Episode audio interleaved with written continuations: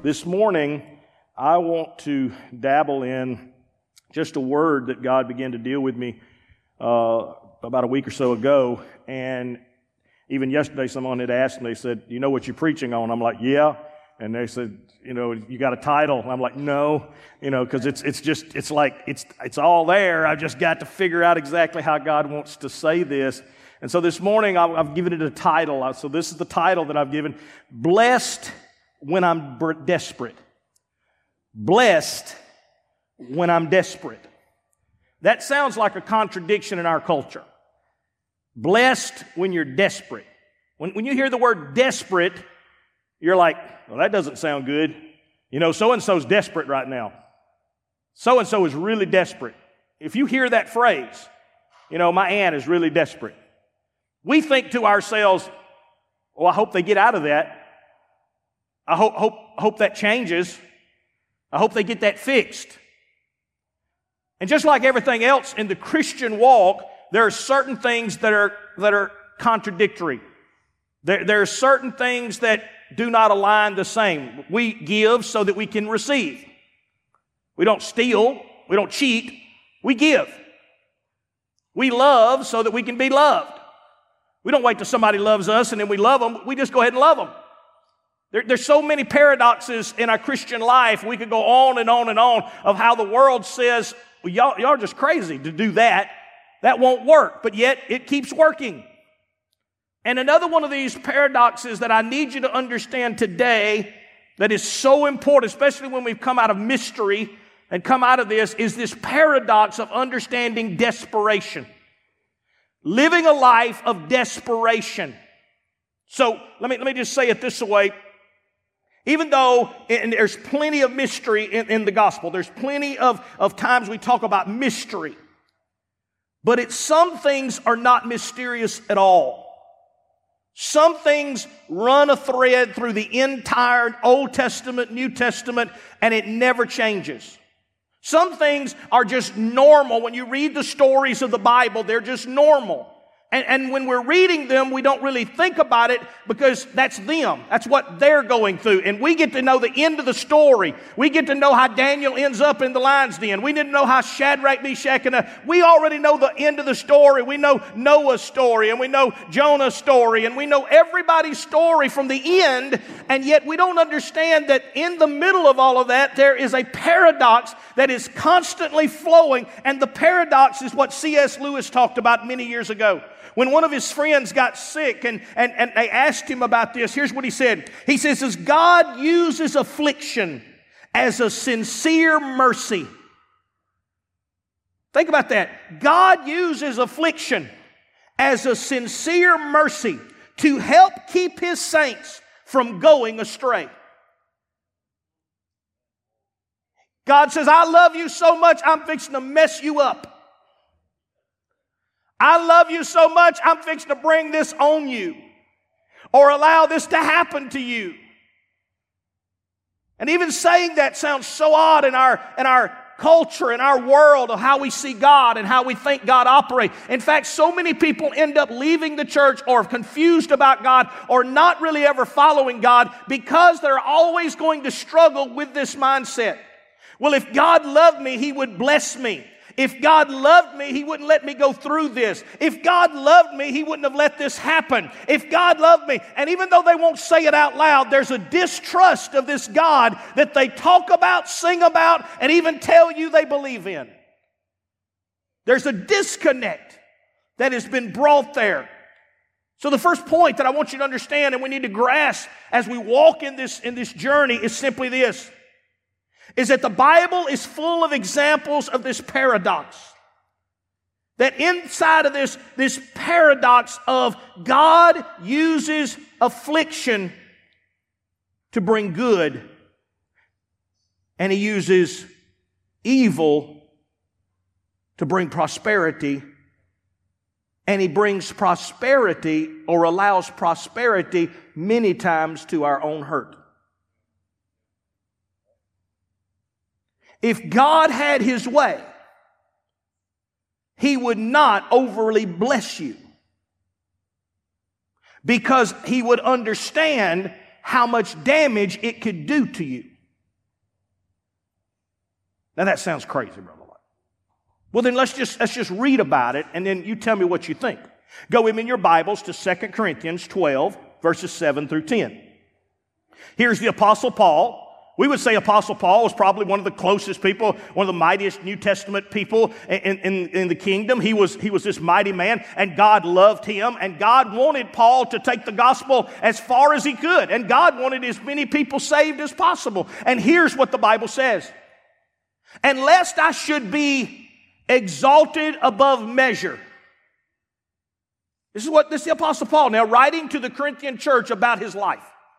In fact, this is Second Corinthians, so this is the last letter the Corinthians will ever get. In fact, we're at chapter 12, which is at the end of everything he's going to write. So all the correction, everything he's ever told them, all that he's told them to do, he says, let me sum it up like this. Let me just go ahead. The last thing I want to tell you is this, is that even in my life, the fact that I, because of all that I've been through, I've been shipwrecked and I've, I've, I've been snake bit. I have been hit with stones and raised from the dead and, and, and I have gone through it all, beaten with rods. You name it, I've gone through it. But let me leave this nugget of information for you that you will understand. Lest I should be exalted above measure by the abundance of revelations, all the stuff that I've been through. God, a thorn in the flesh has been given to. God said, Paul, I love you so much. You just a little, you just, I gotta hurt you, son. I gotta slow you down. In the flesh was given to me a messenger of Satan to buffet me, to slow me down, to stop me, to, to fight against me, to, to be a weight that I have to deal with lest I should be exalted above measure. In other words, that I would have too much stuff and I would see myself and move and move away from God. That sounds crazy. If God, if you give me more, I would be. No, you wouldn't. No. There, there, there's a season a kid needs to ride a bike. There's a season a kid needs to drive the car. There's a season they, they need to be let doing certain things. And God understands in our life that if I just give you stuff and keep giving you stuff, it's not to your benefit, it's to your detriment. It's to your own hurt. So Paul understood this. He said, concerning this thing, I pled with the Lord three times that he would depart it from me. He would take it away. I prayed for my miracle. I prayed that God would deliver me from it. I prayed that God would remove this situation. God would take it away. Now, whatever it exactly was, we don't know. We just know it was sent by, by God through Satan to slow him down. It, it may have been, some say, his eyesight, some say different issues, his, his health, his, his, his different things he's been through. Some, some say it was just a spirit that was always constantly bothering him and, and nagging at him. And bo- I don't know exactly. It really doesn't matter because every one of us in this room has an affliction, has something that God has used not only to grow us, but also to slow us so that we don't think of ourselves better than the person we're sitting beside, so that we don't think of ourselves as more important, though that we don't get a big head about anything. God leaves things in my life so that I don't have a problem cleaning the bathrooms, so I don't have a problem walking around mowing the grass. And, and somebody says, Brother you ought not be doing that. You should. Why? I'm no better than anyone else. You don't understand the afflictions in my life and the struggles in my life. Let me remind me every single day that I'm covered in flesh and bone and I fight the same battle, and I'm not better than anybody, and I haven't gone too far, and I'm not too good, and I'm not too great. I'm just normal. I'm fighting this thing. When somebody walks by you and acts like they've got no affliction, you need to make sure they don't become a best friend of yours because they're hiding something that you don't know about. You need to find somebody who can look at you. I love, uh, and, and, I'm going to put a spoiler on this. I watched the Denzel Washington movie. Uh, this me and Elise went on our date, and, and we watched Equalizer 3, and, and, and the one line in there that I love is the one line. It don't spoil the whole movie, but it, I love this. The, the doctor asks him, he said, Are you a good man? He said, Are you a good man? And of course, Denzel Washington's this guy who kills people and does this stuff, and he's, he, he tries to do it for the right reason and everything. And he looks at the, the doctor and he says, I don't know. And the doctor later in, in the movie, he said, he said, why have you helped me, doctor? Why have you, why did, why did you do that for me? Why did you, why, why were you so nice to me? And the doctor said, because you remember the first question I ever asked you? He said, he's thinking, he said, was I a good man? He said, what did you say? I don't know. He said, only a good man would say that. And I love that line. I'll be using that one for that. I've been using Clint Eastwood lines for hundreds of years. So I'm gonna, I'm gonna be using that one now forever. I was like, are you a good man? I don't know. Only a good man gets up every day and says, I don't know. I just know today I gotta go in the strength of God, in the ability of God, in the courage of God. And today when I get to the end, I hope somebody says, that man is a good man. Look what he did today. Look how he lived today. Look how he walked today. I don't know. I don't get up with an attitude. I'm just a great good man. I get up with the attitude that I can't make it one day, one minute, one second without the power of God directing and guiding and leading me. I wake up every day of my life. I don't know. I'm not like some of y'all. Some of y'all don't have to read your Bible for a week and a half. Some of you don't have to pray except over your grits and your oatmeal. Some of you don't have to do that. I woke up this morning morning praying from the time I got started. I woke up this morning realizing without Him, I got nothing. I don't have the breath in my body. I don't have the ability to do. I'm desperate every day of my life. I live in desperation for the power of God to be in my life. Some of y'all aren't desperate. You walk around, people can see you're not desperate. You're just waiting to find that place to lay down and die. You're just floating through. Desperate people are different. So, number one, understand. The Apostle Paul said, and he said to me, My grace is sufficient for you. For my strength is made perfect in your weakness. I don't know if I'm a good man, but I know God's a good man. I know He's good. So when I'm weak, I can be strong. Paul said, I'm going to give you an understanding. For my strength is made perfect in your weakness. Therefore, most gladly, I would rather boast in my infirmities. So when I was saying that while ago, and y'all think, why is Pastor Lott talking about how bad he is or how he struggled? Because I'm going to boast in my weaknesses. So that when I overcome them, what? That the power of Christ may rest upon me. Oh, if y'all knew that, I wouldn't have to preach no more of this sermon. You would already be up on your feet, breaking off the barnacles of laziness you done still had, breaking off the mindset of, well, whatever, I'm here. Whoop de doo, you got up and got your clothes on this morning. You ought to be proud of yourself. How about doing something with your life? Let's try it. But to do it, you're going to have to come to grips with what you can't do, and then you're going to have to believe that God's got the power to go beyond that and give you the strength to overcome that. It's not mysterious, it's, it's just the way the Bible reads. Therefore, most gladly, I will do this. Verse 10. Therefore, I take pleasure in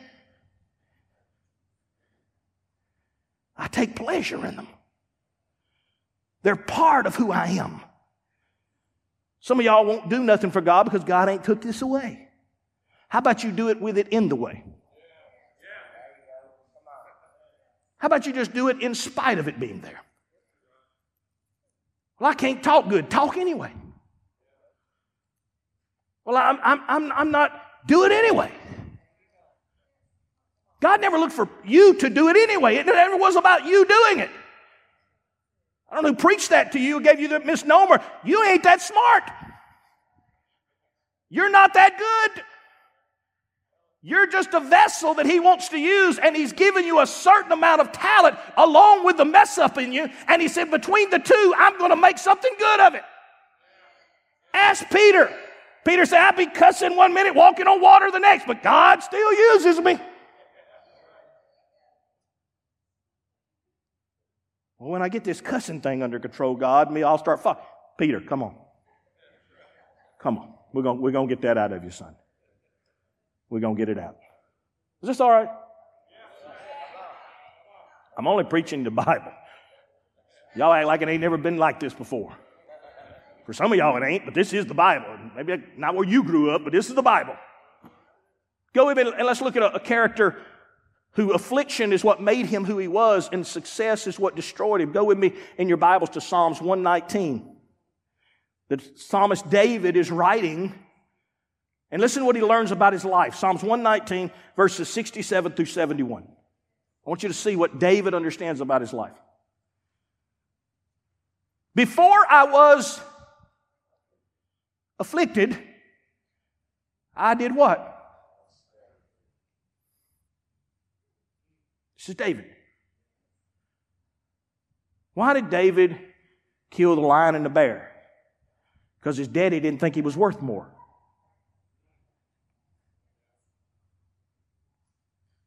You got a job for me, Dad? Yes, son. Go take care of them sheep out there in the woods. Why did he kill Goliath? Because Saul wouldn't go out and do it. And his brother laughed at him and said, We know why you're here. You're here to just get attention and stuff. You need to go back home to daddy. And in the middle of his affliction, he said, Is there not a cause for somebody to go out there and kill that rascal? I'll go. You're just a boy. Don't matter. I'll go. I mean, everybody's telling him you're too young, you're a kid, you're not able, he's a man of war, you're going to die. Even Goliath told him, I'm going to kill you. In the middle of all of his affliction, he just kept saying, Oh no, I'm going to kill you. I didn't show up to lose today. Because why? In the middle of his affliction, he knew that he was anointed. In fact, when he faced Goliath, he told Goliath, I won't kill you today. I won't destroy you today. But what you have done is you have defiled the armies of the mighty God. And that God today is going to use this vessel today to take care of your head today. This David says, before I was afflicted, I, I, I never went astray when I was afflicted. But it's when I wasn't afflicted, I would go astray. But now I, I, I want to keep your word. You are good and do good. Teach me your statutes. The, the proud, that's what he says, the proud have forged a lie against me, but I will keep your precepts with my whole heart. Their heart is as fat as grease but I delight in the law. What's he doing? He's saying, when I'm afflicted, it draws me to what you say. It pulls me toward who what you've said about it. It forces me to have to say, God, I'm holding on to you. I got nothing else. He said, in my affliction, I, when, I, when I'm not afflicted, I don't care about what you're saying. But in my affliction, when people are speaking against me, when others are, or don't believe in me, when others are laughing at me, it, it, causes me to draw near to what you said. And, and now I feel like I'm all alone, but that's okay because while I feel all alone, there's a strength that comes on me at the same same time I'm alone, I'm also strong. That's what he's trying to convey. Here's what he sums it up It is good for me that I have been afflicted. It's good that I may learn your statutes. Listen, number one, you need to understand this.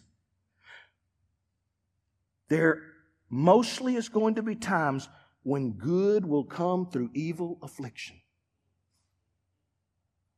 And this is just as true the evil will always bombard you in the good of prosperity. The writer in the New Testament would say it this way Beloved, I wish above all things that you would prosper and be in health, even as your soul prospers. Don't ever get above your soul if you're working for, if you got, if you're saving more money than you're using it for God, then you don't need the money. God's wasting good money on your sorry self. Who cares if you die with a bank account? What good's it going to do you? Who cares if you die with a big 401? What good's it going to do you? You're still going to die and you're going to die with nothing. Then your reward will be left here for somebody hopefully to pick it up and do something smarter than you did with it. Hopefully they'll have more sense. They'll say, Mom and Dad died, all that money in the bank, and Lord, they accomplished nothing. I'm going to die broke. But I'm going to live it and burn it like John Wesley. I'm going to burn it at both ends and I'm going to just watch what God's going to do. Which one you think they're going to talk about? It ain't going to be you. Brother Lott, you being ugly. No, I'm trying to get you to understand it is accepting and enjoying the affliction of life. It is not striving for your comfort that allows you to become great in the kingdom. I don't like it. I, I, I wish it was the opposite. I wish I give my life to God. I sit here and I just don't do nothing wrong. And God says, Whoa, I'm just going to pile blessings on you. That's not the way the kingdom works. The kingdom works as somebody who goes and strives, risks the loss, takes the chances. I don't have time to go through the five talents and the two talents and the one talent. The guy who just buried it and sat there, God said, I hate you. The one who was willing to risk the five and risk the two and said, Oh, it's been a, it's been a journey, but I risked it and we took chances and guess what? I doubled it. He said, Now you are my kind of guy. Go with me in your Bible. Let me show it to you a little bit. Go with me to James 1 1 through 4 before I move on. James 1 1 through 4. Here's what it says James, a bondservant of God. Now think of how he says that. He has the right mindset. Well, I'm a child of God. Yeah, but it ain't fully there yet.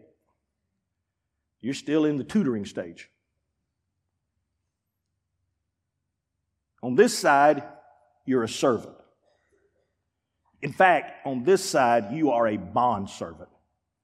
You have decided to give your life completely and wholly to God. That's the way it has to be if you're going to succeed. I'm not saying you can't come to church and leave church and do a few things. But if you're going to succeed, you're going to accomplish something with your life, you're going to have to die. You're going to have to give it up. And here's what it looks like.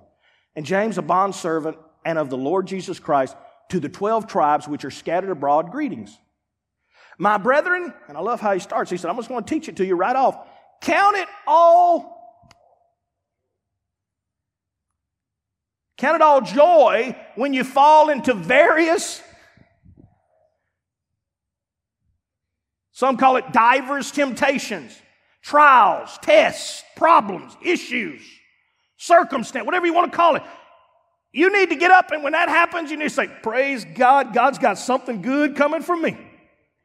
Now, I know that's what you already do. I just wanted to remind you of it.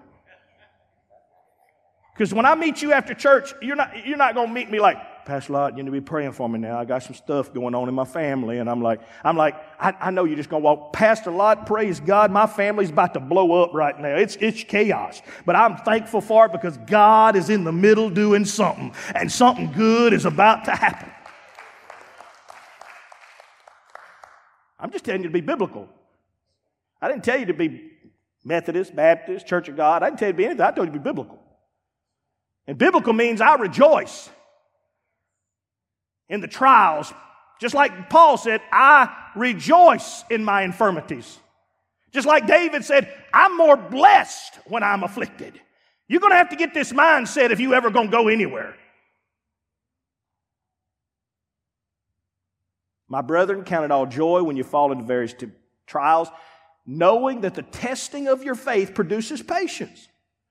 But let patience have its perfect work, that you may be perfect and complete, lacking.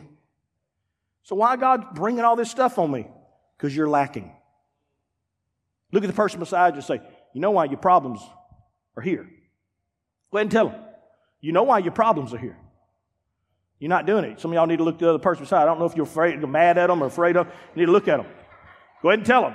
Just look at them and say, you know why you're going through your problems. And just smile and say, because God knows you're lacking. That's, just why He's bringing you through it. He knows you're lacking. When people say, bro, I'd love to, you know, go to where you, be where you are, grow, go. Well, it's easy. Just let him keep picking out the lackings. He just keeps picking out lackings. And he finally just gets to where anything and everything that don't align with God, it just makes you mad, upsets you. It's like, whoa, whoa, we go to the mat right here. I'm sorry, that, ain't, that is not right. Doesn't matter if you like it or not. It's just a fact of it. It's just like, it, it just weeds out everything. Well, people aren't going to like you if you do that. Well, that's great. That means I'm just like Jesus. I, I think that's what he said. He said, they didn't like me. So what do you think they like you for? If you want to be like me, just keep saying and doing the things that I've told you to do, and they won't like you either. But you won't be lacking. Here's what 1 Peter says. Let's see what Peter says about it. 1 Peter 1 3 through 7. Is this all right? Just get this off my chest. Blessed be the God and Father of our Lord Jesus Christ, who according to his abundant, say the word, mercy, has begotten us again to a living hope through the resurrection of Jesus Christ from the dead to an inheritance incorruptible, undefiled, that does not fade away, reserved in heaven for you, who are kept by the power through the faith for salvation, ready to be revealed in the last day. In this, greatly rejoice. Boy, I wish I could end it right there. Man, I just, I'm telling you, I've been saved, set free, redeemed, whoo, on my way to heaven. Here's the problem there's a comma, no exclamation point, and here's what it says Though for a little while, if it need be, you have been grieved by various. I love that how he just puts it so sweetly. If it need be. If God feels like it need be. I don't know why I'm struck. Maybe God says you need be. I don't know why. Maybe it ain't for them. Maybe it's for you. Maybe you need be. Just a little while you might need be go through something that you don't like going through. Having been grieved by various trials, that the genuineness of your faith, being more precious than gold that perishes, though it is tested by fire, may be found to praise and honor and glory at the revelation of Jesus Christ. I can keep doing this all day if y'all want me to. It's going to come out the same way. But I think you get point one. Be careful of all the prosperity because prosperity brings you your trouble. Be thankful for the infirmities because the infirmities draw you to God. Number two, understand this. Emptiness, then, Emptiness is the prerequisite for desperation. Emptiness is the prerequisite. Desperation is the condition that exists when we recognize it's present, when emptiness is present, when there is nothing. In other words, I, when I used when I was younger and, and, and didn't have debit cards and all this, you know, most of the time you had to pay cash for your gas and stuff. I kept like a Ziploc bag of change. That was my gas money most of the time. So even today, if you go to my truck, you'll see a Ziploc bag of just pennies, quarters, dimes, whatever it is that I keep over there. And that's that just in case. Because there are times where I will look at my gas gauge and think, I can make it. Anybody ever do that? I can make it. You get about halfway and you think you can make it, and all of a sudden you turn off the air conditioner. I'm just talking about me. I'm not talking about you. I just, it's just, it's like I turn off the air conditioner. That's at least another mile. and I roll the windows down, and I'm like, I'm like, roll them all down because we don't want no air catching us and slowing us down. We don't want to catch it. We want to make sure air is going all the way through. And I'm sitting there with that little bag of change. I, I got a, I got a dollar and forty-seven cents. I, if I can just get to the gas, station, I know they're gonna laugh at me, but I don't care. I'm desperate. I, I will get home on this, and Elise can give me some more money. See, emptiness, the closer you are to empty, the more desperate you realize you are. If you never live your life not feeling empty, then you will never pursue God because it's in desperation, it's in emptiness that we realize that I need God. You show me the greatest people you've ever met in the Christian walk, and I will show you the most empty people you'll ever meet.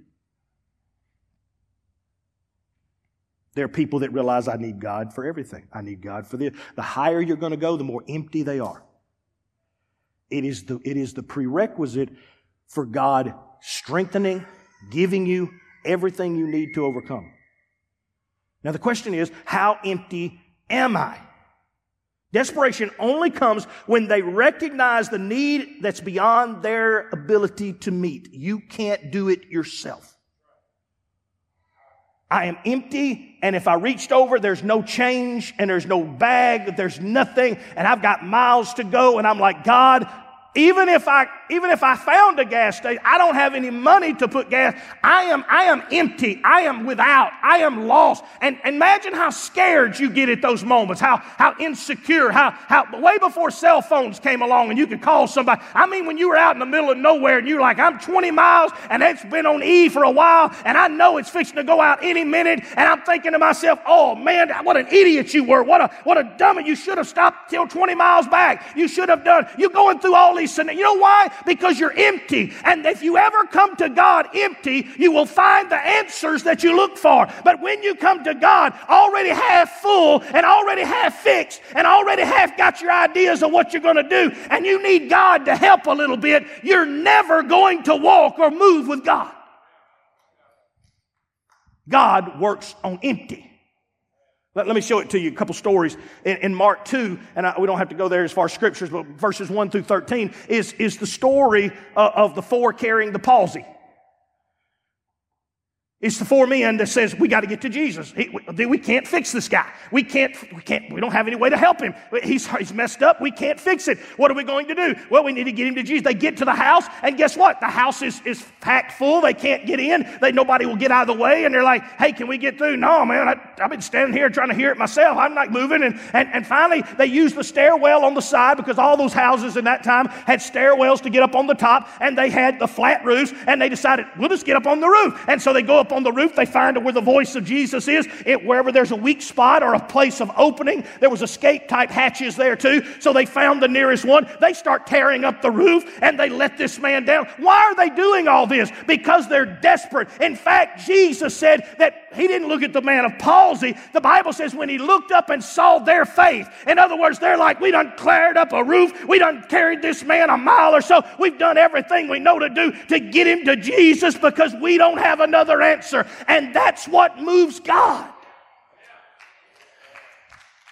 Let me give you another one. And I love the book of Mark. I'll tell you all the time, it's the cartoon or it's the comic book version of God. It's, it's, it's Superman. He is the Son of God in the book of Mark. It's just one story after another, one mighty act after another. And you read it kind of like that. It's like, wow, he just did this, and he did this, and he raised this person, and he fixed this. And so all through Mark, you find this. That's why in chapter 5, we have the lady with the issue of blood. Here she is, after 12 years of doing all she knew to do. Guess what she was now? Empty. The Bible said she had spent all she had trying to find a cure. She was empty. She had no other options. She had no other hope. But she had one thing. She had a mindset that if I can get to Jesus, and I don't care what it takes, and I don't care who I have to step past, and I don't have, care who I have to crawl under, and I don't care what I have to do. If I can get to him and I can just touch the hem of his garment, my life will be changed. That's what she does. She just decides, I'm, I'm going after him. I'm going to get after. And she does. She presses through, doesn't ask permission, doesn't ask whether it's a good idea or bad. She just keeps reaching until she grabs a hold of him passing by. And immediately she feels that in her healing, Jesus feels virtue leave him and everything goes chaotic. Then he stops and calls her out and goes to, but she's like, I'm sorry I had to do, but I didn't have no other options. I, I didn't have no other choice. I, I done down to, I had no more pennies to rub together. I got nowhere to go. I got nobody somebody to help. I need a deliverance. I need a healing. I need a miracle. And I don't care what anybody else thinks. I don't care if all these people don't like me. I know what I have to have. See, you've got to redefine desperate. The definition of desperate is this it means dangerously reckless or violent as from urgency or despair. In other words, you get in my way, I'll hurt you. I'll hurt you. You don't, you don't keep me away from God. I'll run slap over you to get to God. It's, it's not a bad thing. Here's what it says showing extreme courage, especially of action courageously uh, undertaken as a test or as a last resort. It says showing extreme urgency or intensity, especially because of great need or desire. It just means I got no other option. I love, I love when we go swimming and do things like this, but, but it's amazing how all around the swimming pool is all this stuff. And it's, it's, it's, it's labeled, it's listed. We got lifeguards that have to hold this. In fact, it's a pool. How hard is it to get somebody out from one end of a pool to the other? But even then, you got to have one of these. So if somebody's drowning, here, grab this. Why don't you just jump in and help them? What's the first thing they teach you when you're lifeguarding? Don't go in after somebody and try to grab them and save their life. Because what are they going to do? They're going to drown you. Why, why are they doing that? Don't they want to live? What's the problem? They're desperate. You don't get around desperate people. Well, if we come to the altar sometime and if somebody was just like over there praying and we're like, ooh, here, I better be careful, get too close to you. You liable to grab a hold of me. I ain't not me lay my hands on you. You liable to just grab hold of me. We don't get desperate very often. We always feel like, well, if it didn't work, we'll try something else. But if you were drowning and somebody threw you something, grab that. Oh, son, you. Would you care that, that people were watching you and you look kind of you know, you really don't look too cool at the moment. Would you care? Would you care if your hair was messed up? If your makeup ran a little bit? Would you care if somebody saw you and was laughing at you and said, Look at him, can't even swim? Would you care? Only thing you care about is what? I'll take that thing. I'll take it in a heartbeat. I ain't gonna argue about it. You're not gonna throw it out there and I'm gonna just float around it. Well, let me think about it. Let me think about it. Ooh, I don't know. it would be so embarrassing. Everybody laughing at me when I got to the bank. No, you grab a hold of this thing. You're like, oh, thank God. And people would laugh. And they would make fun. But it wouldn't matter. Because desperate people don't care. Desperate people don't care. Don't care what you think. Don't care what you say about them. They got one job. I want to live. When you read the Bible stories, what you find is the desperation in them in every story that they do not care what others think or say. They are going to choose God, run to God, cling to God, or not letting go of God. The miracles that we see only are a result of those things. Number three. From a divine perspective, this is important. From a divine perspective, from a heavenly perspective, there are many blessings and even promises of God that cannot be obtained apart from being desperate. There are some things that will never happen for you. What if the lady with the issue of blood had said, I don't know, if Jesus ever comes by, just happened to come by my door, I'll ask him to pray for me. What if she said that? Would you have thought she's a bad person? And if she would have died, she'd have said, Well, you know, I just never had the opportunity to meet him. It was always a big crowd around him. I just never had a chance to get to meet him. What if Bartimaeus had, had said, you know what? I, I, really wanted to meet him. He was so close to me that one time he came by and I could, I could hear him and I could hear everybody talking to him and everybody was telling me, hey, Bartimaeus, be quiet now. Calm down. You know, we don't want to disturb Jesus and everything. And you know, I was trying to be polite and I didn't want to disturb Jesus. So I just sat there and just, just, just let him walk on by instead of screaming to the top of my lungs and saying, hey, son of David, hey, hey. I mean, there's no sense in doing something ridiculous. You think of how many miracles in the Bible would have been lost, given away, or never happened if it had not been for the desperation. There never would have been a Daniel in the lion's den. Daniel in the lion's den never would have happened because Daniel would have heard the decree and the law says you can't pray no more. And so Daniel would have said, well, you know, I don't want to break the law and I'm just going to, I'm just going to skip my prayer life for a little while and I'm just going to stop doing the praying. So I'm, I'm just going to end that. And so he would have just quit praying, and there never would have been a Daniel in the lion's den.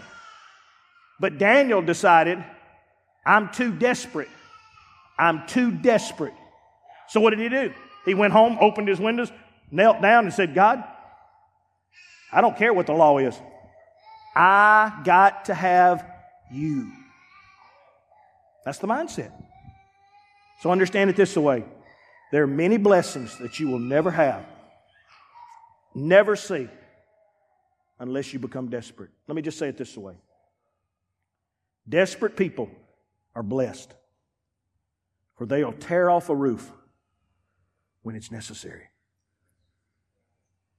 Desperate people are blessed, for they will push through a crowd when it's necessary. Desperate people won't be offended by what somebody says, even if Jesus calls you a dog. They won't quit. Desperate people won't be offended. Desperate people, for they will be glad to put up with indignity and counter anything. They're willing to change, do whatever they have to do, like Zacchaeus climbing a tree, and I'll do whatever I got to do. Desperate people. Blessed are desperate people, for they'll break barriers. Like the woman with the issue of blood. They'll break barriers. Blessed are desperate people, for they will lay in the dirt and climb a tree and jump a lake. They'll do whatever they got to do. Blessed are desperate people, for they will not argue about what God does or how He does it, as long as He's moving. See, some of y'all aren't desperate. You'd like to see some things happen, but if it ain't going to happen your way, let's be honest. You can live with it. You can live with that child being lost. You can live with that breakthrough never happening. You can live with that issue. You can live with that hurt. Blessed are desperate people. For if it wasn't for desperate people, the presence and the power of God would never be manifested in our churches at all. Only time you ever see anything happen in church is because somebody got desperate. If you got saved, it's because someday God reminded you you're going to hell. You need to get desperate. Somebody got healed, it's because the doctor said there's no cure, no hope. You got desperate. It's only desperate people that make the difference in the world. Let me read these two scriptures and I'll let you go. Go with me to Jeremiah 29 and 13.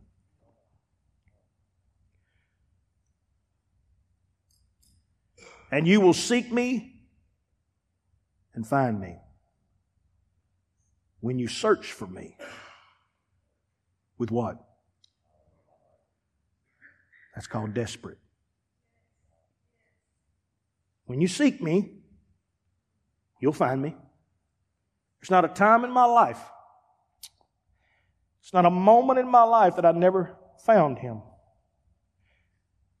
But there's never a moment in my life that I found him that it wasn't because I was also desperate. The two ran parallel all the time. In my desperation, I cry out, and in my desperation, he answers. Brother, that's Old Testament, that's Jeremiah. Well, let's hear what Jesus would say to you if he stood here today.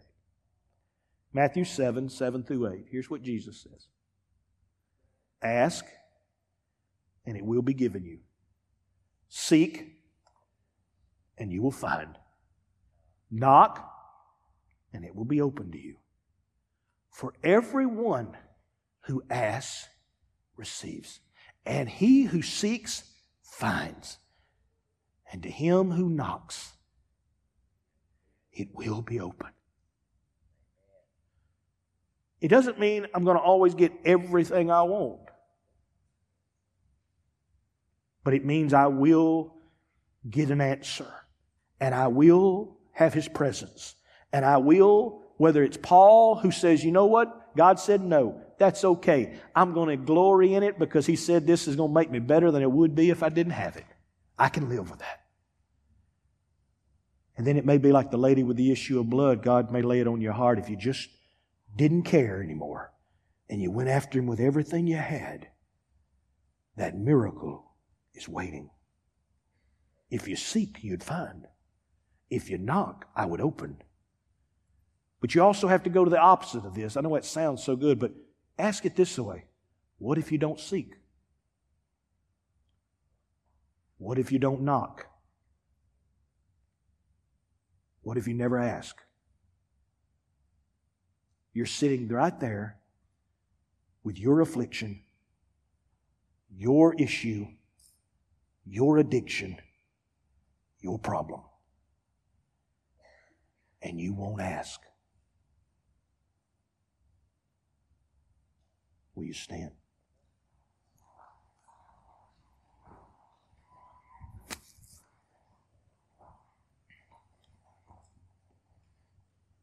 Question this morning is, is not complicated. There are people standing around watching, people wondering what will happen next. Person you're standing beside that doesn't even know all that's going on in your life, and you don't want them to even suspect anything. You don't want them to know all the issues or worries or stresses or stuff you've been thinking lately or what's been going on at the work or all this is going on around you. And yet, the only question that really matters, and the only question that will determine what will happen today, is one thing How desperate are you for an answer? See, the other stuff don't matter. My whole life has been I don't really care what anybody else thinks or says. If I had, I'd have shut her down a long time ago and slowed down a long time ago. The only thing I am, the only thing I learned to be really good at is to stay desperate for Him. I don't claim to be the smartest. I don't claim to be the brightest. I've never said that. But if you ever say anything about me one day, then I hope it's this. That was one man who was desperate to see all that God had and all that God would do and all that God could make. I don't know if that's you. I don't know if there's a Daniel or a lady with an issue. I don't know if there's a person in here like that this morning, but I just know if you are, there's a God here too. And he said, if you'll knock, I'll answer it. If you'll seek me, you'll find me. And if you ask, I will answer you. If you're in this place right now and you say, Pastor, that's me, then what's stopping you? He's here. You don't need me. You need to come get your answer. You need to come running toward Him, knowing that He can feel the emptiness, the emptiness that you're struggling with. I don't need to know it. The lady with the issue of blood didn't walk through the crowd and say, Oh, I got issues. I need to see Jesus. I got it. She just I don't need to talk to none of y'all. I don't need y'all to know what's going on in my life. I just need Him. If God's calling you to this altar this morning, then don't worry about what anybody else going around. You just raise those hands where you are and you just tell God, It's me, God. You're calling me and I'm, I'm answering, God. I'm pursuing you this morning. I'm pursuing you this morning.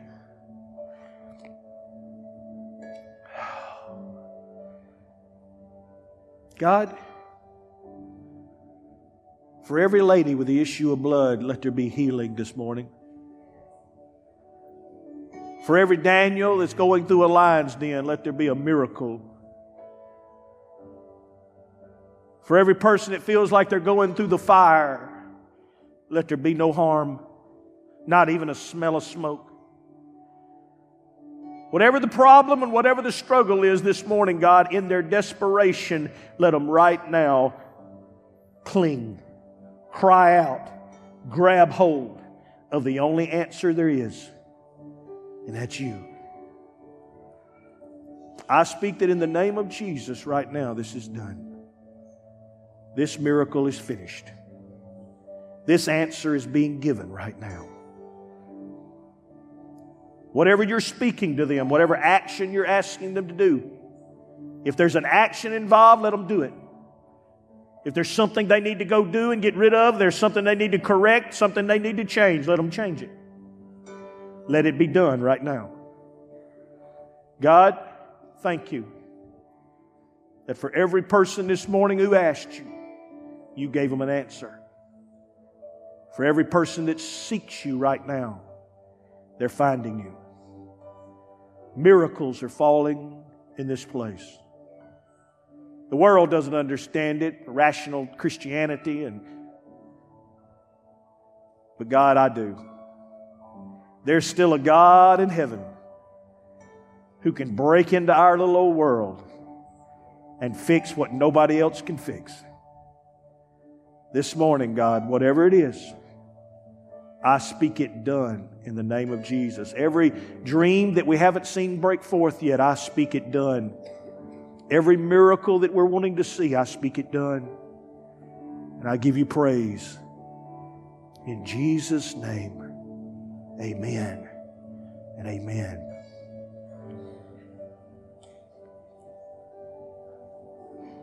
Be desperate. Live desperate. Every day of your life, live desperate. And you will live the greatest life you've ever lived. You live half full, half empty, and you will be the most miserable Christian you've ever thought one could be. Wondering why things don't happen to me and with me and for me. Things only happen for the desperate. For the desperate.